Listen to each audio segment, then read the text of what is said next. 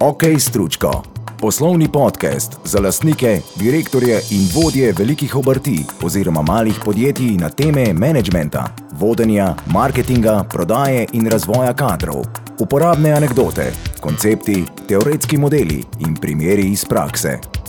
OK Stručko. V tej epizodi sodelujeta Blaž Branc in Nate Zgornik. Ok, vizija, strategija, planiranje. Ta naslov se mogoče mečkem bolj sliši kot neke ključne besede ali pa hashtagi.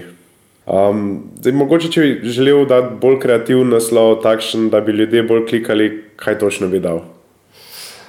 Recimo, slepa pega direktorjev, lastnikov. Ali pa, če nimate tega, ne morete zares voditi firme. Ok, ta se že sliši mečkem bolj provokativno. Ja, marketaši tako razmišljajo. Okay, ampak verjetno bi imela ta epizoda pa več poslušalcev. Ja, verjeten. Ampak, če bi poslušali z odnosom, ajde, da slišim, kaj bo Branc povedal, pa bi pa komentirali, ja, se to, jaz vse živim. Ok, ampak zdaj ne bojo. Po mojem, da ne, zato ker bodo to epizodo poslušali samo tisti, ki jih bodo te ključne besede privlačile. Tisti, ki o tem že razmišljajo ali pa intuitivno slutijo, da bodo našli eno vrednost za takim naslovom. Ok, pa, pa za začetek začniva kar no, na začetku, se pravi, zakaj si to temo izbral. Okay. Vizija, strategija, planiranje oziroma plan, to so nujne stvari v podjetništvu. ne. Ampak mnogi direktori oziroma lastniki direktori ne pridejo do tega, da bi te stvari izdelali na tak način, da bi jim služile. Mm, zakaj pa ne? Če se spomniš v epizodi dve, uh, Obrtnik in podjetnik? Obrtnik in podjetnik, tako, tako je bilo naslov, sva že govorila o tem, da je vrednota številka ena delo. In z delo mislim na tisto ta pravo delo, ne, se pravi delo v proizvodni. Ostale vrednote so pa vezane na vrednoto dela, in recimo lojalnost, delovna intenzivnost, mojstrstvo, gospodarnost. Večina direktorjev razmišlja vezano na delo, ne, ne vezano na uspeh. Uh, jaz uspeh razumem kot uresničitev vizije na podlagi strategije in planov. Uresničiti vizijo samo z delom je pa sreča. Aha, ok, se pravi, zastavljanje vizije in strategije je potla in nujna, se pravi, um, delajo to podjetja, mislim, delajo to vsa podjetja. Zastaviti vizijo, strategijo je nujno, če lastnik, direktor razmišlja o tem, da bi rad zgradil uspešno firmo in se kot direktor tudi upokojil v eni starosti, ki bo lahko še užival sadove svojega dela. Firmo pa recimo prepustil ali otrokom, ali enemu profi menedžerju, ali pa jo prodal.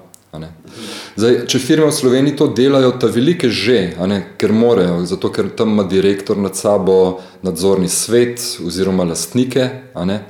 V malih podjetjih oziroma v velikih obrteh pa večinoma ne. ne. Tako da, re- recimo, če tam, eh, tam nekje zunaj na svetovnem spletu kakšen poslušalec, ki je študent recimo družboslovnega raziskovanja, a ne, kakšen statistik, pa razmišlja, kaj bi jaz delal za diplomsko nalogo. Imam en predlog. A ne. Uh, Pejte v firme do direktorjev, pa jih vprašajte, kakšen plan imajo za letos. a ne. In pa boste dobili najprej en začuden pogled, na kar bodo rekli, ja, da bi bilo boljš, kot lanski let. Kaj jih vprašate, koliko boljš, bojo že začeli improvizirati, na koncu bojo pa rekli, ja, kakšnih 10 odstotkov bi bilo fajn. a so- a so vsi direktorji te tvoje prispodobi Gorenci? Ajde, naj si poslušalci vmes zamislijo druge naglase. Recimo. Tako da, evo, naprej s priporočili za naše študente, raziskovalce. Ko vprašate direktorje, ne, kako bodo dosegali ta svoj 10 odstotkov, bi bilo fajn plan. Takrat jih pa lahko pa opazujete, kako ti direktori znajo improvizirati. Zdaj, če jih hočete pa res spraviti v zadrego, jih pa vprašajte, kakšna je vizija njihovega podjetja. Zato, ker direktorji v malih podjetjih imajo, brez da bi o tem veliko razmišljali ali pa kaj zapisali, eno strategijo vsa leta. In ta strategija se imenuje več kot lani. Ampak to, to ni niti vizija, niti ni strategija, to je želja. In taka želja, se pravi, več kot lanski let, ne da nobenega smisla, nobene motivacije kolektivu. Aha, se pravi, da ti lastniki, direktori ne razmišljajo o prihodnosti. Sploh. Ne, ne, razmišljajo, valjda, razmišljajo. Področje, kjer obrtnik, direktor razmišlja na dolgi rok, je naprimer, da bi se rad preselil, da bodo kupili nekaj parcelo, da bi šli v industrijsko cono, da bodo kupili eno mašino za vem, 100 jurjev ali pa za milijon. Ali pa da bi bilo fajn še enega sodelavca dobiti za oddelavnico. Pa če glih srečajo kakšnega dobrega komercialista, bi ga tudi vzeli. Ali pa da jim gre en sodelavc na živce, pa če bo šlo, se ga bodo še leto znebili. Pa, pa je pa že konc tega seznama. Zdaj, če so pa družinsko podjetje, bojo pa mogoče umenili še, da bi bilo fajn, če bi se otroci bolj aktivno angažirali v firmo in mogoče en dan prevzeli. Ampak vprašanje. V preteklih epizodah smo že zastavili neke skrivne recepte, recimo pri pozicioniranju in diferencijaciji. Študi danes izdal kako skrivno formulo? Ne, ne nobenih receptov ne bova dajala, ampak predvsem bova odgovarjala na zakaj je to dobro med ali pa celo nujno. Uh -huh. Ok, se pravi, pogovarjamo se pa o viziji, strategiji in planiranju. Um, Da je pa začetek, kako ti sploh razumeš te besede? Okay. Vizija je smisel, je želja, je dolgoročni cilj. Vizija je odgovor na vprašanje, zakaj se mi sploh matramo. Je odgovor na vprašanje, kaj bi lastnik rad s firmo dosegel, kam bi rad firmo pelil. Vizija je odgovor na vprašanje, kakšno firmo bi rad lastnik, direktor zapustil? Ok, dobro, ampak klej spet lahko dobimo tipe odgovora. Ja, fajn bi bilo, če ne bi bilo nič narobe, da noben ga ne rabi preveč skrbeti za kaš. Mislim, kako se sploh lahko lotimo zastavljanja vizije? Vizijo lahko naredimo na 2x4. Na enem je opis stanja firme čez 10 let. Recimo, če bi poslali novinarja s časovnim strojem v leto 2030 in bi si ta ogledal našo firmo v letu 2030, pa bi pa prišel nazaj, se pravi, zdaj je to januar 2020, in poročal, kaj je videl. Zdaj pa kaj bi povedal? Povedal bi, kako firma zgleda, kaj ljudje zaposleni tam delajo, kakšne stroje uporabljajo, kakšne izdelke ne, delamo v letu 2030, kdo so naši kupci, kakšna je vloga tehnologije, Ta bolj kvalitativni pristop od lastnika, direktorja, pričakuje, da ugotovi, kakšno firmo želi ustvariti. Na drugem maštir se lotimo pa bolj kvantitativno, številkam. Recimo, kakšen bo promet naše firme v letu 2030, koliko bo zaposlenih, kakšna bo dodana vrednost na zaposlenega. Ok, se pravi, čisto na prvo žogo se to sliši kot ogromno nekih preglavic, zato da imamo neko idejo o tem, kam bomo šli s podjetjem. Mislim, se to sploh splača? Pa? Če se splača, bova ugotovila do konca epizode. Po vsej verjetnosti bova ugotovila, da ja, kaj pa drugega lahko sploh naredimo, kot pa da se lotimo tega na tak način. Recimo, da imam praktičen primer. Naš naročnik pravi, da bi se do leta 2025, se pravi v roku šestih let, rad preselil s firmo v industrijsko cono in tam zgradil en nov sodoben objekt, a ne predvsem pa ločil firmo od svoje družinske hiše. Ugotovil je, da ga bo investicija stala nekaj milijonov ne? in da bi si upal iti v to investicijo pod dvema pogojama. Eden je, da bo promet dosegel eno raven, ki je približen štirikrat toliko, kolikor ima firma zdaj, in da se tega ne bi šel sam, se pravi, bi rad v firmi imel ljudje, ki bodo prevzemali vso odgovornost za to, da to rata. Zdaj ta firma je imela v letu 2019 štirikrat manj prometa od te tarčne cifre. In v preteklih letih so zelo zdravo rasli tam 10-12 posto na leto. Zdaj, kar smo enostavno zračunali, je, da njegova vizija do leta 2025 se matematično ne izide, ker bi rabil ne 6 let, ampak tam nekaj 10-11 let za to. Kar pomeni, da če hoče prideti v, se pravi, če hoče v nekem roku svojo vizijo uresničiti, zgraditi objekt, se preseliti, potlej ne more uporabljati iste strategije kot pretekla leta in to je, da bi bilo 10 odstotkov boljš, ampak rab eno drugačno, bistveno boljšo, bolj učinkovito strategijo. Tako da zdaj so pa že pri tem strategija. Strategija pa pomeni eno kreativno rešitev, kako pride do vizije, pa brez da bi vmes ali preveč tvegali, ali se zapufali, ali pa izgoreli od delovne intenzivnosti. Ker razmišljamo o strategiji, razmišljamo o tem, kako s tem, kar imamo, kar še lahko razvijemo, pride do vizije na najlažji način. Ker dejstvo je, da je ta naročnik, v katerem gre primer, v letu 2019 že delal na maksimalni delovni obremenitvi. Ekipa je bila polno obremenjena praktično čez celo leto. In ni realno, da bi naslednjih x let še vsako leto 10% bolj intenzivno delali, plus neke druge omejitve. Tako da univerzalne recepture za strategijo ni. Vsaka firma ima svoje potencijale, ima svoje omejitve, prostorske, v znanju, v tehnologiji, v ljudeh, v sami branži, v trendih. Ker pa je skupno vsem strategijam, je, da iščemo, kako z razvojem dvigati dodano vrednost produktom, kako večati RVC. Ker samo tok pa tok milijonov prometa nas še ne pripelje v industrijsko cono, če imamo recimo 5 odstotkov dobička in nam dodana vrednost na zaposlenega stagnira. Tako da eh, ta princip, vizija, strategija, eh, ta princip razmišljanja je tako imenovan top-down.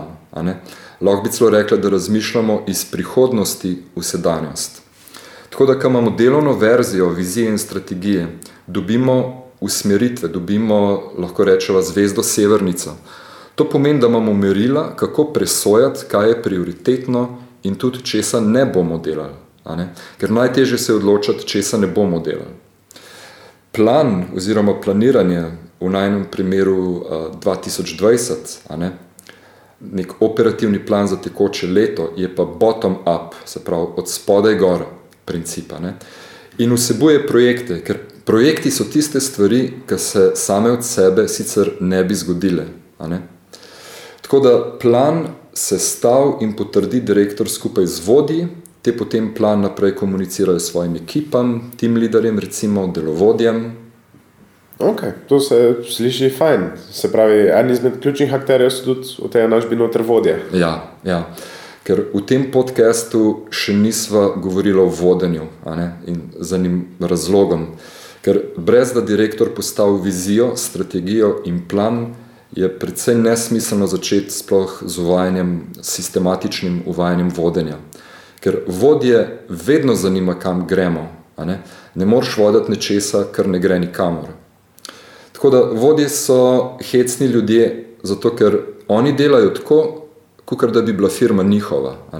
Predano, požrtvovalno, lojalno, intenzivno razmišljajo. Se pravi, direktor dobi na svojo stran vodje tako, da jih povabi k razmišljanju v firmi, o prihodnosti firme. In vodje bo dobil, če jim bi uspel pokazati, da najprej sam razmišlja o prihodnosti firme, da ima vizijo in da rab njih, vodje, da razmislijo, kako bodo to vizijo tudi uresničili, da skupaj razmislijo. Uh, recimo, e, še en primer. Dva meseca nazaj smo imeli na razgovoru za službo pri enem naročniku enega tehnologa in ta tehnolog med intervjujem vpraša direktorja, kakšna je pa vizija vaše firme. In direktor me pogleda, a ne tako malo presenečen, češ še dobro, da smo imeli cel prejšnji vikend delavnico na to temo. Tako da, če firma ne ve, kam gre, potem zaposleni nimajo nobene misije, lahko rečeva.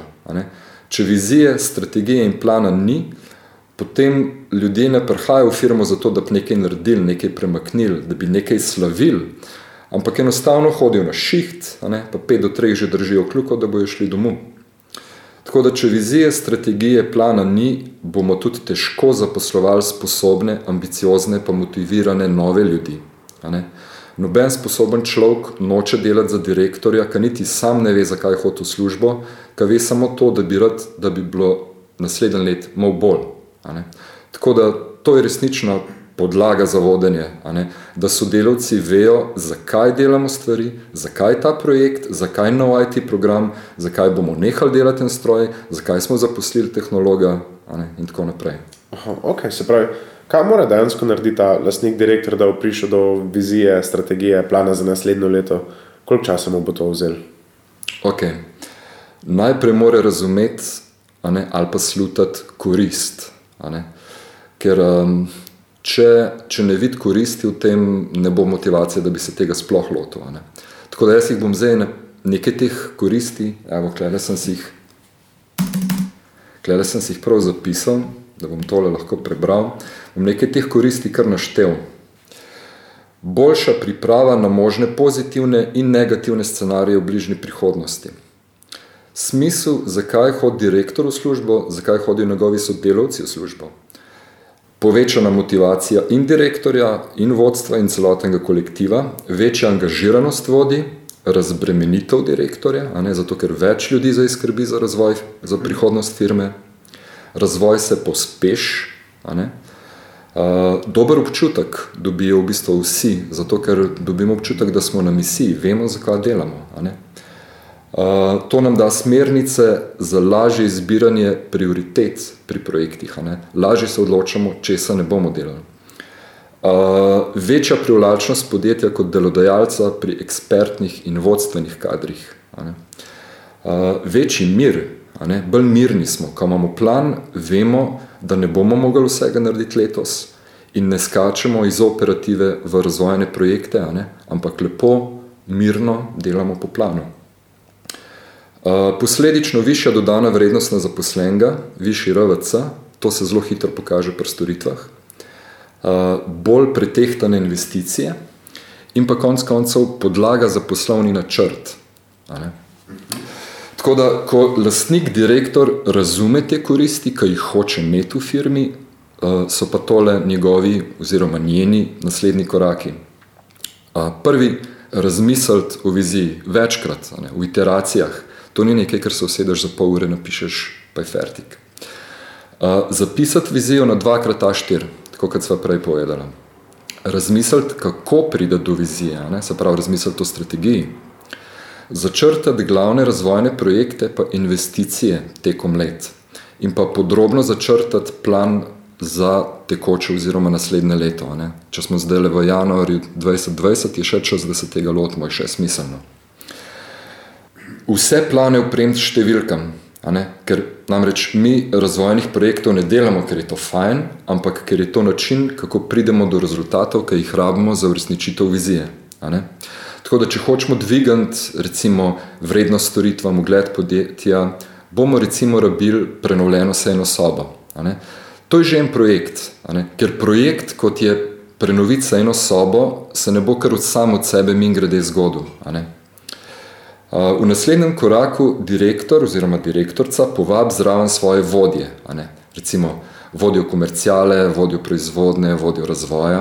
Zdaj, če firma še nima vodi, ne direktor povabi zraven vodje ekip ali pa tiste posameznike, za katere ve, da so najbolj kompetentni, da so najbolj predani, izkušeni, se pravi po domač najbolj ta pravi, zato da jih povabi zraven. Na kar direktor lahko reče, organizira delavnica. Um, en dolg sestank, najboljše, če grejo ven z firme, si vzamejo dve do štiri ure za to.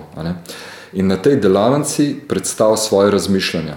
In to je pa najbolj pomemben, povab te sodelavce, ki jih je vzel zraven, da razmišljajo skupaj z njim, da dajo feedback, predloge, ideje. Ker keči namreč v tem, da mora vizijo, pa strategijo, pa plan direktor prodati svojim vodjem. Ker oni so tisti, ki bodo s svojimi ekipami plan tudi uresničevali. Dan za dnem, teden za tednom, kvartal za kvartalom. Potem, ko to naredijo, je pa zelo pomemben, da ne pustijo tega tam na enih plakatih ali pa nekje na računalniku, ampak da organizirajo redni kolegi. Zdaj več o kolegijih uh, je bilo že povedano v epizodi Vodenje sestankov. Uh, na Baltazarevi spletni strani je tudi en produkt, en blok za vodenje kolegijev, noter so napotki, kako to početi. In zdaj s kolegijem pa mi recimo na 14 dni ali pa na enkrat na mesec spremljamo realizacijo plana. Zato, da to ni nekaj, kar smo delali pred meseci, ampak je nekaj, kar mi v bistvu preverjamo, evalviramo, spremljamo čez celo leto. Uh, vprašal si, koliko časa bo to direktorju vzel. Uh, v lanskem četrtem kvartalu, se pravi tam novembra, um, ko ponovadi delamo planiranje za naslednje leto, smo z vsemi naročniki, njihovimi ekipami, pa našo ekipo, porabili približno 120 ur za ta razmišljanja. Tako da v povprečju z enim naročnikom za celoten proces porabimo vsi skupaj cirka 30 ur. Je pa res, da smo pa vsako leto malo hitrejši, pa tudi bolj užitek delati, zato ker se vodje in direktor se navadijo strateškega razmišljanja pa planiranja. Ker tako kot za vsak del, tudi za tak del rabimo prakse, rabimo mišice. Ok, se pravi, potem, ko imamo enkrat ta sistem, se pravi, vizijo, strategijo, plan, pa gre vse po maslu, se pravi, vse gre pa tako, kot smo načrtovali. Ok, največkrat ne, vsaj ne v celoti. Ne. Strategija in plan niso zato, da jih mi uklesamo v kamen, ne, pa jim potem sledimo naslednjih 50 let. To je samo letošnji zapis našega najboljšega razumevanja v tem trenutku. Tako da tak postopek, taka delavnica, uh, ki sem jo prej opisal, jo z naročniki delamo vsako leto. To pa zato, ker se v enem letu veliko spremeni. Ker se pa generalno ne spremenja, je pa vizija. Okay, se pravi, nekaj koraka imamo, pa zaenkrat se slišijo dosti simpel. Se pravi, to direktor pa organizira kar sam. Ok, to sem vesel, da si zastavil to vprašanje za en tak krajši EPP moment. Lahko to direktor zastavi sam, seveda. V praksi se pa izkaže, da je dobrodošlo zraven povabiti enega zunanjega sodelavca, ne? enega konzultanta, svetovalca, trenerja, skratka nekoga, ki ima s postavljanjem strategij in s planiranjem izkušnje. To pa zato, da se direktor na delavnici, da se lahko sprosti, da v bistvu postane eden od članov ekipe, ki skupaj razmišljajo, ne pa da mora vse skupaj komandirati. Naj komandira, usmerja, miri, spodbuja nekdo, ki to profesionalno dela in ki lahko z ekipo tudi deli svoje dobre in slabe prakse, ne? da kakšen svež pogled, kakšno novo idejo, nastal zrcalo v trenutni situaciji firme. Mogoče bi pa tako za konec rad pa še tole rekel. Ne? O viziji, strategiji lahko največ slišimo iz ameriških primerov. Vse konference so jih polne. In prvi taki primeri, ki jih srečamo, so potem IBM, pa Apple, pa zadnja leta Tesla. Noč kaj dosti pa ne slišimo o tem, kako to delajo slovenske firme, kaj šele slovenske male firme. Tako da edina propaganda, ki v slovenskem prostoru obstaja, je cela ta fama o startupih. Zdaj, slovenski startup pospeševalniki pa inkubatorji so že ok, ampak večinoma so kalibrirani za te neke high-tech, za visokotehnološke start-upe, razvijajo nek app, ki ga bodo prodali nekmu investitorju, ne, in pol imeli firmo vredno 10, 50, 100 milijonov. Mene pa zanima, kako naj razmišljajo o viziji in strategiji zdrava, mala slovenska podjetja, ki ne razvijajo Apple, ampak imajo, recimo, temu bolj tradicionalne branže. In to je, po domač rečen, core business Baltazar Consultinga. Okay, hvala, Blaž, za pogled v zastavljanje vizije, strategije in planiranja. Um, poslušalcem pa hvala za poslušanje in se slišmo v naslednji epizodi. Ok, stručko. Uporabne anekdote, koncepti, teoretski modeli in primeri iz prakse.